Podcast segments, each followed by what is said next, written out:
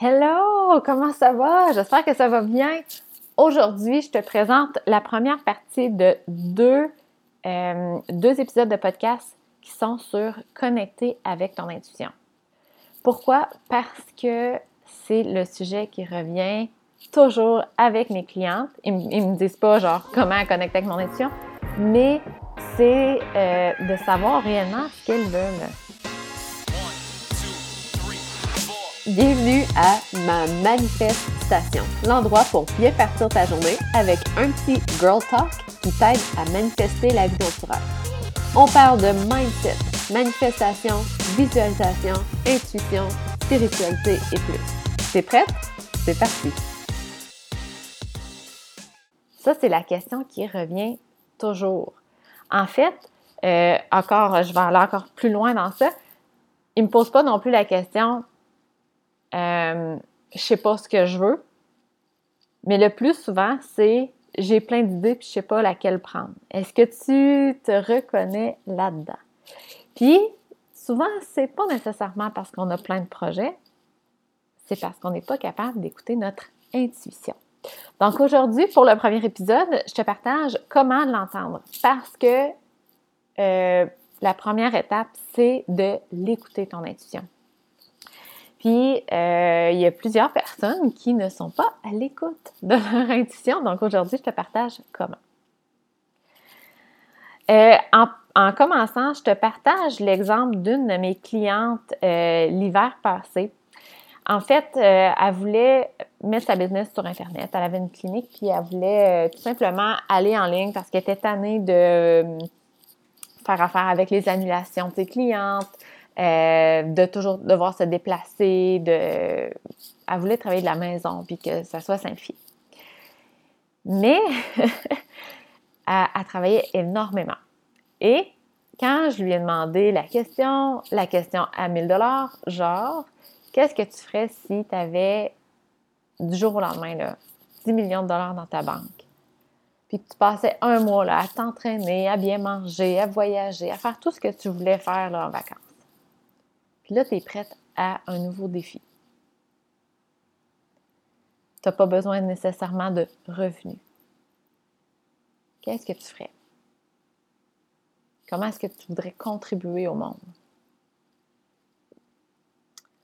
Elle n'avait aucune idée. Puis c'est pas la seule, OK? Il y en a tellement. Moi, la première, j'ai passé par là. On dirait qu'on est perdu. On ne sait plus ce qu'on aime. On ne sait plus ce qu'on veut faire. Et ça l'arrive souvent parce qu'on travaille trop.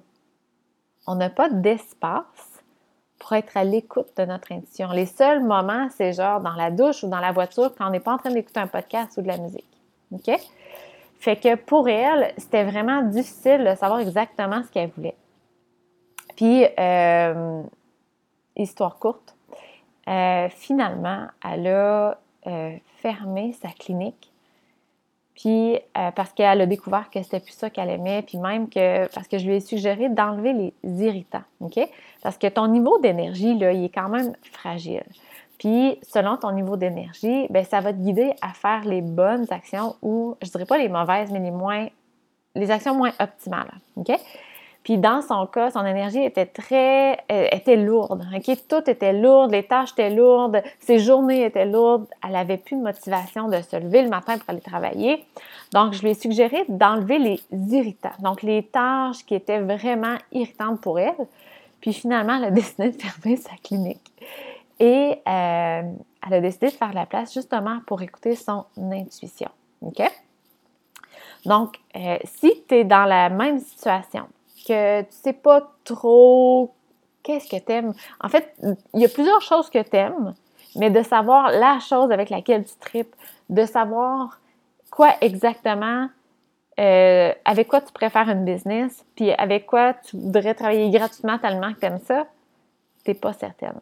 Si c'est le cas, je te suggère de faire de la place, OK? D'alléger journées, mais je ne veux pas dire par là de plus travailler ou de moins travailler, mais plus d'enlever ce qui c'est energy sucker, OK? D'enlever tout ce qui draine ton énergie, OK? Puis il y a une façon simple, c'est de te poser la question pour chaque tâche ou chaque projet, si tu peux les éliminer, les déléguer ou les automatiser. Ça, c'est une façon très simple d'enlever les irritants puis de faire attention à ton énergie. Parce que, comme, euh, je ne sais pas si tu la connais, mais Gabby Bernstein a dit souvent, c'est euh, quand tu as du plaisir que les, euh, la création, les, les possibilités infinies, les bonnes idées, ils sortent. OK? Puis quand tu as du fun, c'est quand ton énergie est bonne, est positive, est optimale. Pas quand ton niveau d'énergie est bas. Puis là, je parle pas d'être fatigué ou pas, je parle plus d'être d'être une bonne vibration. OK? Fait donc, euh, pose-toi la question, dans les tâches que tu as quotidiennement ou les projets, s'il y a des choses que tu peux éliminer, déléguer ou automatiser. Je te donne un exemple. Euh, moi, dans ma business, j'adore faire le podcast, j'adore te partager des trucs euh, de mes clientes, de moi personnellement, pour t'aider, toi aussi, à obtenir ta business en ligne de rêve. Mais j'ai, je déteste au plus haut point faire. Moi, je ne suis pas une fille de détails, OK? fait que de faire le template sur Canva, d'écrire la description, euh, de mettre ça sur le, le site web, euh, après ça, de mettre ça sur les médias sociaux ça me pesait. Puis à chaque fois, je reportais d'enregistrer mon podcast parce que je me disais, ah, ça me tente pas de. Puis là, je me ramassais tout le temps en dernière minute, puis ça devenait lourd. Puis je me suis posé la question, à quoi ça ressemblerait si c'était simple et plaisant?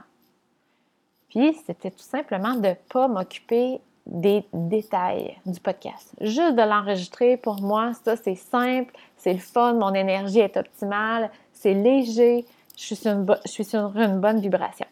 Alors, j'ai délégué. Donc, mon assistante fait, euh, c'est elle qui écoute les enregistrements. Coucou, Stéphanie. Euh, c'est elle qui écoute les enregistrements, puis c'est elle qui fait la description, euh, le template, en tout cas, et c'est tu sais quoi? Elle fait vraiment mieux que moi.